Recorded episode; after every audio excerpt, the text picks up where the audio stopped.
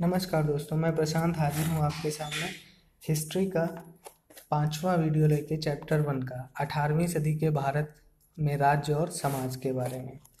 देखते हैं। जनता का सामाजिक आर्थिक अवस्था, जनता की सामाजिक और आर्थिक अवस्था। अठारहवीं सदी का भारत पर्याप्त प्रगति में से आर्थिक, सामाजिक एवं सांस्कृतिक प्रगति नहीं कर सका। राज्य की बढ़ती हुई राजस्व की मांगें, अफसरों के अत्याचार, सामंतों, लगान और ठेकेदारों और जमींदारों के धन, लिप्सा और लूट खसोट, प्रतिद्वंदी सेनाओं के आक्रमण और प्रत्याक्रमण तथा देश में फिरने वाली अनगिनत दुस्साहसिकों के लूटपाट से जनजीवन बिल्कुल दयनीय हो गया था। उन दिनों भारत विषमताओं का भी देश भी देश हो गया था। अत्यंत दरिद्रता, अत्यंत समृद्धि और धन संपदा के साथ साथ साथ पाई जाती थी। एक तरफ़ भोग विलास में डूबे धनी शक्तिशाली सामंत थे तो दूसरी ओर पिछड़ी उत्पीड़ित और दरिद्र किसान थे, जो किसी तरह अपना जीवन निर्वाह कर पाते थे और और उन्हें सब प्रकार के अत्याचारों और अन्यायों को सहना पड़ता था। इतना होने पर भी भारतीय समाज, भारतीय भारतीय जनता का जीवन मिला जुला उतना खराब नहीं था जितना उन्नीसवीं सदी के अंत में सौ वर्षों से अधिक ब्रिटिश शासन के बाद हुआ। अठारहवीं सदी के दौरान भारतीय कृषि तकनीकी रूप से पिछड़ी हुई और जड़वत थी। सदियों से उत्पादन की तकनीकी ज्यों की त्यों थी किसान तकनीकी पिछड़ेपन से उत्पादन में होने वाली कमी को पूरा करने के लिए कठिन परिश्रम करता था। वस्तुतः उसे उत्पादन के क्षेत्र में करिश्मे दिखाई, दिखाएँ। उसे आमतौर से ज़मीन की कमी का सामना नहीं करना पड़ा।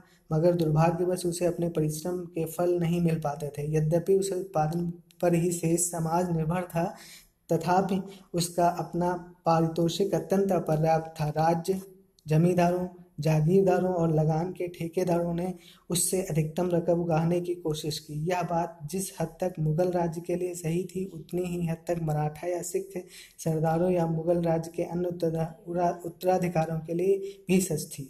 यद्यपि भारतीय गाँव बहुत हद तक स्वावलंबी थे और बाहर से थोड़ा ही आयात करते थे तथा संचार के साधन पिछड़े हुए थे।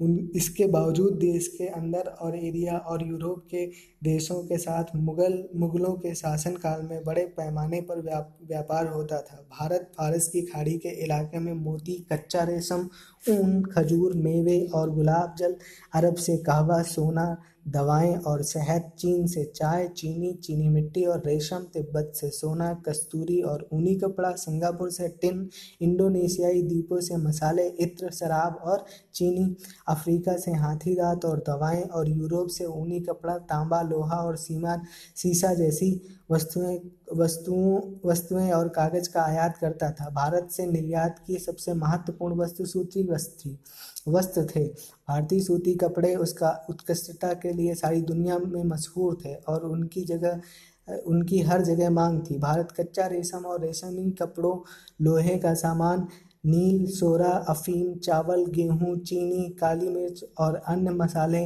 रत्न और औषधि भी निर्यात करता था। चूँकि भारत हस्तशिल्प और कृषि के उत्पादन में कुल मिलाकर स्वावलंबी था, इसलिए वह बड़े पैमाने पर विदेशी वस्तुओं का आयात नहीं करता था। दूसरी ओर उसके औद्योगिक और कृषि उत्पादनों के लिए विदेशों में नियमित बाज़ार था। फलस्वरूप उसका उसका निर्यात उसके आयात से अधिक होता था। विदेश व्यापार की चांदी और सोने के आयात द्वारा संतुलित किया जाता था। असल में भारत बहुमूल्य वस्तुओं के कुंड के नाम से भी जाना जाता था। अठारहवीं सदी में बहु, गैर उपनिवेशवादी दौर में भारत भारत में आंतरिक और विदेशी व्यापार की व्यापार की स्थिति से के विषम विषय में इतिहासकारों में मतभेद है। इस विषय में मुख्य दृष्टिकोण इस प्रकार है। अठारहवीं सदी के दौरान लगातार लड़ाइयाँ और अनेक इलाकों में कानून और व्यवस्था भंग हो जाने के कारण देश में आंतरिक व्यापार को हानि पहुँची।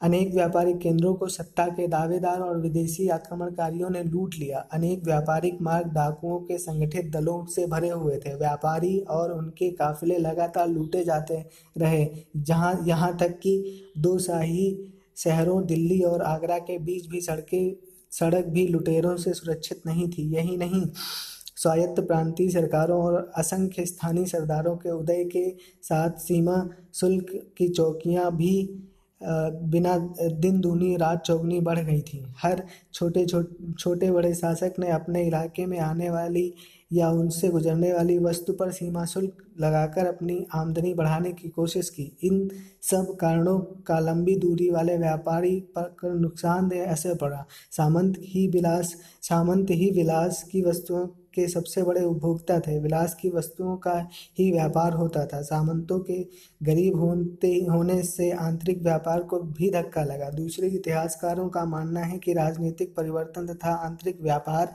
संबंधी झगड़ों को प्रायः बढ़ा चढ़ाकर बताया गया। विदेशी व्यापार व्यापार पर उसका असर भी जटिल और अलग अलग तरह था। जहाँ समुद्री व्यापार का विस्तार हुआ, वहीं फारस और अफ़गानिस्तान के रास्ते होने वाले व्यापार अस्त व्यस्त हो गए। जिस राजनीतिक कारकों, जिन राजनीतिक कारकों से व्यापार धक्का पहुँचा, उन्हीं ने शहरी उद्योगों पर भी बुरा प्रभाव डाला। अनेक समृद्ध शहरों उन्नत उद्योगों के केंद्रों और लूट केंद्रों को लूट लिया गया और उन्हें नष्ट कर दिया गया। दिल्ली को नादिर शाह ने लूटा और लाहौर दिल्ली और मथुरा को अहमद शाह अब्दाली ने आगरा को जाटों ने सूरत और गुजरात को अन्य के अन्य शहरों तथा दक्कन को मराठाओं और सरहिंदों को, सिखों ने लूटा। यह सिलसिला चलता रहा। इसी प्रकार कहीं कहीं सामंत वर्ग और दरबार की जरूरतों को पूरा करने वाले दस्तकारों को अपने संरक्षकों की धनी धन दौलत में कमी आने के कारण हानि पहुँची। हानि पहुँची। इससे आगरा और दिल्ली के आगरा और दिल्ली जैसे नगरों का पतन हुआ। आंतरिक और विदेशी व्यापार में गिरावट ने भी उन्हें देश के कुछ हिस्से में धक्का पहुँचाया। इसके बावजूद देश के अन्य भागों में यूरोपीय व्यापारिक कंपनियों के क्रियाकलापों के कारण यूरोप के साथ व्यापार बढ़ाने के फलस्वरूप कुछ उद्योगों में उन्नति की। बहरहाल, नए दरबारों और नए सरदारों के आविर्भाव के कारण फैजाबाद, लखनऊ, वाराणसी और पटना जैसे नगरों का उदय हुआ। इससे दस्तकारी की हालत थोड़ा, में थोड़ा सुधार हुआ। फिर भी हालत व्यापक विनिर्माण का देश बना रहा। फिर भी भारत व्यापक विनिर्माण का देश बना रहा। उस समय भी अपनी दक्षता के कारण भारत दस्तकार दस्तकार सारे विश्व में प्रसिद्ध थे। तब भी भारत सूती और रेशमी कपड़े, चीनी, जूट, रंग सामग्रियों खनिज तथा हाथी हथियारों, धातु के बर्तनों और जैसे धातु के उत्पादनों और सोरा और तेल के बड़े पैमाने पर उत्पादक उत्पादक था। कपड़ा उद्योग के महत्वपूर्ण केंद्र थे। बंगाल में ढाका और मुर्शिदा मुर्शिदाबाद, बिहार में पटना, गुजरात में सूरत, अहमदाबाद में भड़ौच, मध्य प्रदेश में चंदेरी महाराष्ट्र में बुरहानपुर, उत्तर प्रदेश में जौनपुर, बनारस, लखनऊ और आगरा, पंजाब में मुल्तान और लाहौर, आंध्र प्रदेश में मछलीपट्टनम, औरंगाबाद चिकाकोल और विशाखापट्टनम, कर्नाटक में बेंगलोर तथा तमिलनाडु में कोयम्बटूर और मदुरई, कश्मीर, ऊनी वस्त्रों का केंद्र था। महाराष्ट्र, आंध्र और बंगाल के जहाज़ निर्माण उद्योग विकसित हुआ था। इस संबंध में भारतीयों की महान दक्षता के बारे में एक अंग्रेज़ पर्यवेक्षक ने लिखा है, जहाज़ निर्माण में उन्होंने अंग्रेज़ों को जितना सीखा, अंग्रेज़ों से जितना सीखा, उससे अधिक उन्होंने पढ़ाया। यूरोपीय कंपनियों ने अपने इस्तेमाल के लिए भारत में बनने कई जहाज़ खरीदे। असल में अठारहवीं सदी के प्रारंभ में भारत विश्व व्यापार और विश्व व्यापार और उद्योग के प्रमुख केंद्रों में था। रूस के पीटर महान ने कहा था याद रखो कि भारत का वाणिज्य, विश्व का वाणिज्य है और जो उस पर पूरा अधिकार कर सकेगा, वही यूरोप का अधिनायक होगा। एक बार फिर इस मुद्दे पर इतिहासकार एक मत नहीं है कि मुगल साम्राज्य के पतन के कारण और छोटे छोटे स्वायत्त राज्यों के उठ खड़े होने से पूरे देश में आर्थिक स्थिति में गिरावट आई या भारत के कुछ हिस्से में व्यापार कृषि तथा दस्तकारी का उत्पादन फलता फूलता रहा दूसरे हिस्से में यह अस्त व्यस्त हो गया तथा आमतौर पर उसमें गिरावट आई। लेकिन कुछ मिल, कुल मिलाकर विचार किया जाए तो बहुत अधिक हानि नहीं हुई। मगर सवाल यह नहीं है कि कहीं थोड़ी प्रगति हुई और कहीं थोड़ी अवनति हुई, बल्कि प्रश्न मूलभूत आर्थिक ठहराव का है। हालाँकि भारतीय अर्थव्यवस्था में विकास की गुंजाइश थी तथा आर्थिक जीवन में एक एक प्रकार की निरंतर, निरंतरता थी, परंतु अठारहवीं सदी के दौरान, उन्नीसवीं सदी के मुकाबले आर्थिक गतिविधियों में कोई बहुत सुखबुगाहट अथवा उल्लास नज़र नहीं आता है। इसके विपरीत निश्चित रूप से ह्रास की प्रवृत्ति दिखाई देती है। साथ ही यह भी सच है कि दस्तकारी और कृषि उत्पादक के क्षेत्र में अठारहवीं सदी के भारतीय राज्यों में कम आर्थिक विपन्नता थी, जबकि अठारहवीं और उन्नीसवीं सदी में भारत ब्रिटिश उपनिवेश की हालत ज़्यादा खराब थी। शिक्षा, अठारहवीं सदी अठारहवीं सदी के भारत में शिक्षा की पूरी तरह उपेक्षा नहीं की गई, मगर कुछ कुल मिलाकर वह त्रुटिपूर्ण थी। वह परंपरागत थी और पश्चिमी दुनिया में हुए द्रुत परिवर्तनों से से उसका कोई संपर्क नहीं था। वह जो ज्ञान देती थी, वह साहित्य, कानून, धर्म, दर्शन शास्त्र और तर्क शास्त्र तक ही सीमित था।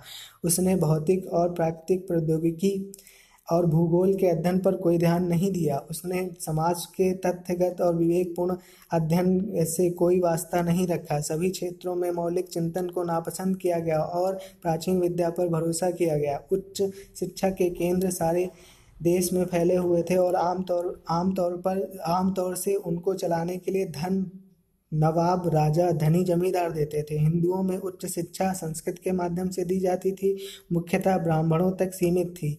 तत्कालीन राजकीय भाषा होने के कारण फारसी शिक्षा हिंदुओं और मुसलमान को समान रूप से, मुसलमानों में समान रूप से लोकप्रिय थी।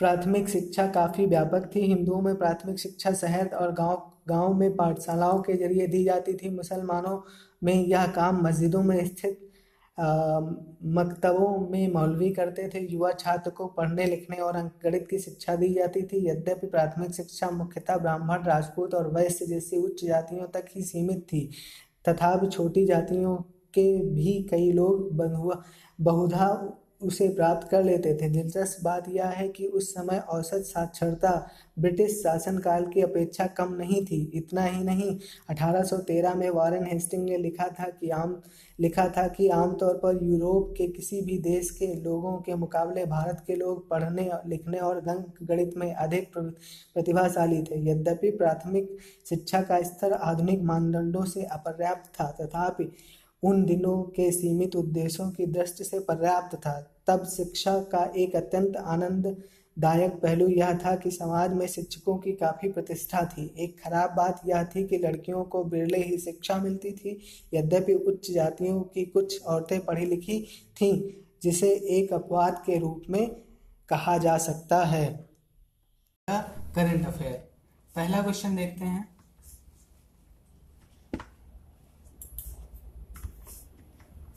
पहला क्वेश्चन है name the five pillar strategic approach suggested by RBI to prevent urban cooperative bank from cyber attack urban cooperative bank जो होते हैं, उनको साइबर अटैक से रोकने के लिए, उन पे साइबर अटैक जो हो रहा है, उसको कम करने के लिए एक आरबीआई ने एक गार्ड लॉन्च किया है, एक साइबर अटैक से बचाने के लिए पिलर लॉन्च किया। उसका नाम क्या है? सील्ड गार्ड वॉच फेंस तो इसका आंसर है आपका गार्ड और इसको लॉन्च किया आरबीआई ने। आरबीआई के बारे में मैं आपको पहले बता चुका हूँ।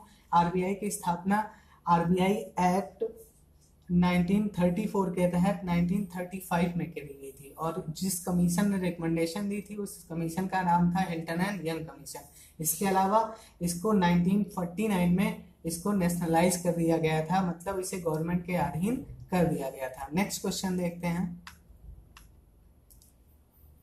The World Environment Health Day is observed every year on 23rd September, 24 September, 25th September, 26 September. तो ये आपका वर्ल्ड हेल्थ जो जो वर्ल्ड हेल्थ डे है ये ऑब्ज़र्व किया जाता है आपका 26 सितंबर को। 26 सितंबर को ऑब्ज़र्व किया जाता है और ये पहली बार मनाया गया था 2011 में। किसके द्वारा? International federation of environment health के द्वारा। किसके द्वारा मनाया गया था? International federation of environment health के द्वारा पहली बार मनाया गया था। नेक्स्ट क्वेश्चन देखते हैं। अगला क्वेश्चन है according to world risk index 2020 India has been rank at which place in 181 countries मतलब वर्ल्ड रिस्क इंडेक्स जो है, उसमें इंडिया को किस प्लेस पे रखा गया है? 2020 में तो 86, 87, 88, 89 इसका आंसर है 89 इसके अलावा इसमें जो पहला पहले स्थान पर जो देश है उसका नाम है वनातु वन वनातु तू इसमें लगभग जो है 80 आइलैंड्स हैं उससे मिलकर ये बना है तथा आखिरी जो 188 वन प्लेस पे है वो है कतर देश. ठीक है? नेक्स्ट क्वेश्चन देखते हैं. अगला क्वेश्चन है name the Bollywood actor who has been appointed as the brand ambassador for CEAT limited CEAT limited के लिए किसे ब्रांड एम्बेसडर बनाया गया? आमिर खान, सलमान खान, अमिताभ बच्चन, शाहरुख खान। इसका आंसर है आपका आमिर खान। आमिर खान को सीएट का सीएट कंपनी के ब्रांड एम्बेसडर बनाया गया है। सीएट कंपनी का हेडक्वार्टर मुंबई में है तथा इसका एस्टेब्लिशमेंट जो हुआ था, वो 1958 में हुआ था। चलिए देखते हैं next question veteran atomic scientist and former chairman of Atomic energy commission passed away. What is his name M R Srinivasan Shekhar Basu K Kasturi Rangan Ajit Kumar Mohanty. Answer इसका होगा आपका शेखर बसु इसके अलावा शेखर बसु जो थे, वो कोलकाता से बिलोंग करते थे। उनका जन्म जो हुआ था, वो उन्नीस सौ बावन, नाइनटीन फिफ्टी टू में हुआ था। इन्हें पद्म श्री मिला था, वो 2014 में मिला था। इन्हें पद्म श्री मिला था 2014 में मिला था। इसके अलावा एटॉमिक एनर्जी कमीशन जो है, उसका उसका फॉर्मेशन हुआ था फ़र्स्ट मार्च 1948 में। फ़र्स्ट मार्च 1948 में इसका हेडक्वार्टर मुंबई में है, तथा इसके जो प्रेजेंट टाइम पर इसके जो हेड हैं, उनका नाम है के एम व्यास। के एम व्यास जी इस समय जो आपका एटॉमिक एनर्जी कमीशन है, उसके हेड हैं। नेक्स्ट क्वेश्चन देखते हैं। Ayush Kavach app which provide health related tips information about ayurvedic medicine is unveiled by which state एक हेल्थ आयुष कवच नाम का एक ऐप लॉन्च किया गया है, आयुर्वेदिक मेडिसिन के लिए। तो ये किसके द्वारा लॉन्च किया गया है? UP MP Bihar, Rajasthan.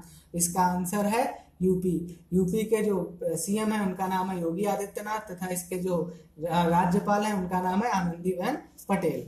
Next question देखते हैं। In September 2020, Telecom Regulatory Authority of India has decided to drop proceedings against which of the following priority plan matters. किसके खिलाफ जो आपका ट्राई है उसने जो प्रोसीडिंग्स थी उसको खत्म करने का निर्णय लिया है Vodafone Idea Airtel BSNL Jio तो इसका आंसर है वोडाफोन और आइडिया अब आगे बढ़ते हैं तो वोडाफोन आइडिया की बात करते हैं तो ट्राई आता है। ट्राई का फुल फॉर्म है telecom regulatory authority of India और इसका एस्टेब्लिशमेंट हुआ था 1997 में। इसका हेडक्वार्टर जो है वो नई दिल्ली में है तथा इसके जो हेड है उनका नाम है राम सेवक शर्मा। ये क्वेश्चन पूछा जा चुका है ट्राई के हेड कौन है? तो इसलिए ये नोट कर लीजिएगा। इसके हेड जो है उनका नाम है राम सेवक शर्मा। नेक्स्ट क्वेश्चन देखते हैं। Lockdown India has led to rise demand for Nepal made yarn yarn मतलब सूत होता है, धागा होता है, उसे हम जो है, नेपाल से इंपोर्ट करते हैं मतलब आयात करते हैं नेपाल से। तो उसमें कितने परसेंट की वृद्धि हुई लॉकडाउन में? तो आंसर कुछ ऑप्शन है आपके forty percent fifty percent sixty percent seventy percent answer है आपका सिक्सटी परसेंट नेपाल की बात हो रही तो नेपाल की राजधानी काठमांडू है और यहाँ रुपया चलता है। और नेपाल के काठमांडू में ही सार का हेडक्वार्टर है। नेक्स्ट क्वेश्चन देखते हैं। Jaswant Singh passed away in September 2020. He was related to which following field? Politics, acting, cricket, medicine. तो इसका आंसर पहले से हाईलाइट हो गया है इसका आंसर है पॉलिटिक्स इसके अलावा जसवंत सिंह का जो बर्थ हुआ था वो 1938 में हुआ था नेक्स्ट क्वेश्चन देखते हैं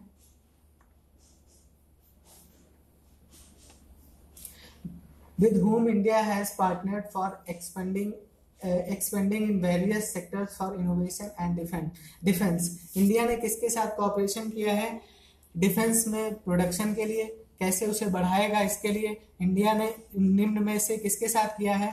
तो ऑप्शन है आपके UK USA Israel China answer है आपका इसराइल इसराइल इसराइल की कैपिटल जेरूसलम है। यूके की लंदन है यूएसए की वॉशिंगटन डीसी है और चाइना की बीजिंग है। नेक्स्ट क्वेश्चन देखते हैं। आज नेक्स्ट क्वेश्चन देखते हैं। ये क्वेश्चन ऑफ़ द डे है। आज आपके लिए ये क्वेश्चन दिया जा रहा है।